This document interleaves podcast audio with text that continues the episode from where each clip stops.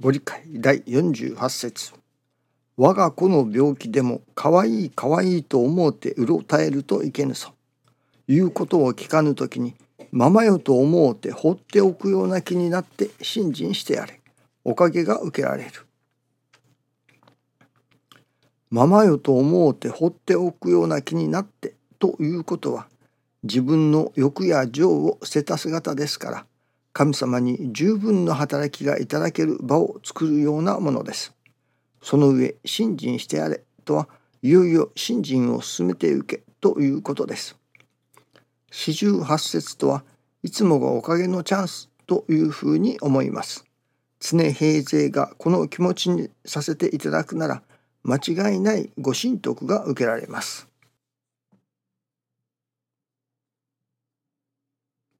師匠はこの最後に間違いないご神徳が受けられますとくくっておられますね。ある先生はおかげをいただく道を教えると師匠は師匠はご神徳をいただく道を教えると教えておられます。ご神徳をいただくさあどうしたらご神徳がいただけれるのか。ご神徳は神様のご信用だと。神様から信用していただくことだと。今朝いただきますのはその信用ともう一つ信頼というのがありますね。信頼するということですね。この信頼するいわば神様から信頼される私どもにならなければならないと。少し違いますね。英語では違います。ビリーブとトラストという言葉がありますがそういう違いですね。昨日は研修を師匠の研修をいただいておりましたら今まで聞いたことのないようなお話をしておられました。それはお得をいただく神様のご神徳をいただくというけれども確かに泥の心いわば受けて受けて受け抜く生き方この泥の心でもいただけないことはないけれども天の心を発揮するところにより一層のご神徳がいただけれるというようなお話でした。いわば教祖様が神様からこの氏子はもう試しようがないとどういうお試しをしても何でもまあ良い方に良い方に取るということでしょうかね。そういう例えば神様がくださる。成り行きを受けて受けて受け抜く。なるほど。この氏子はよく受けてくれる。まあ決して悪く取ることはないと。そこに信用はできますね。しかしそのそこにいただく信用というのはその積極的というのか。まあやっぱり信用あなたのことを信用しましょうという信用ですね。信用して何かを任せるというところにはいまいち力が薄いように思いますね。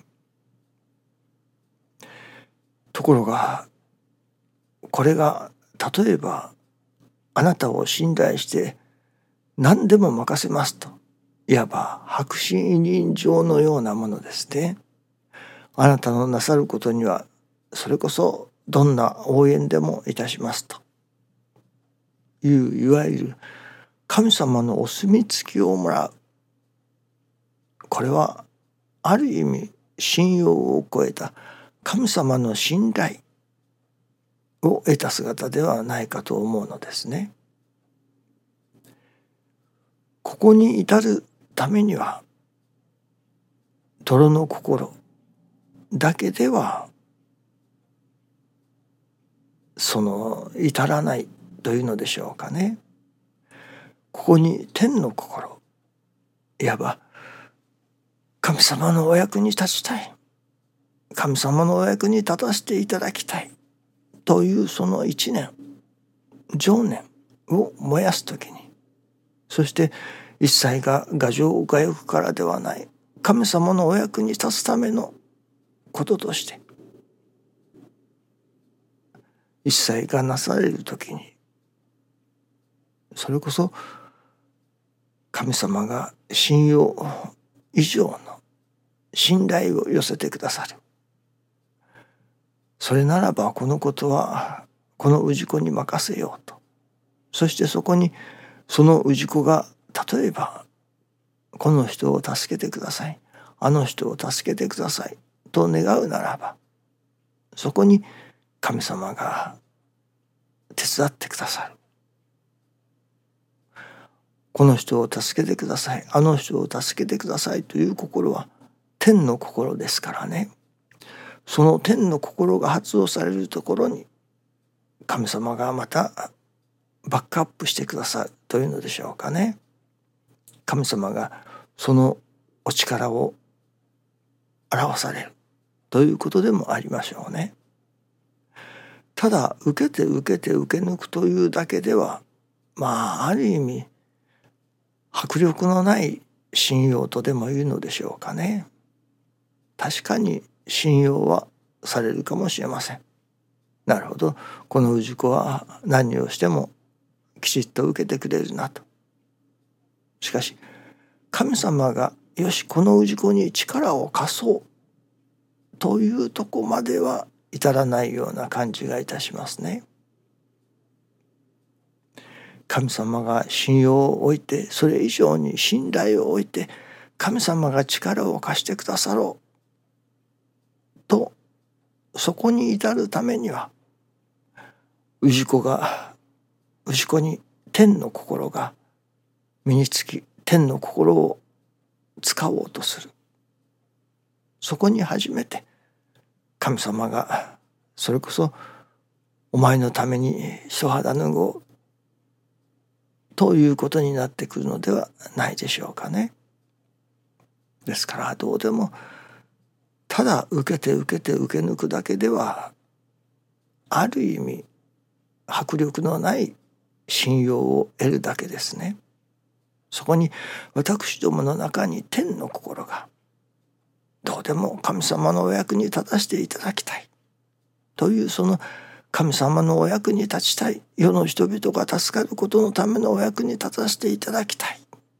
という一心を一年を燃やす時に神様がそれこそ私どもに信頼を置いてそれならばとまあ何と言いましょうかね踊り出てくださることになるということになりますね。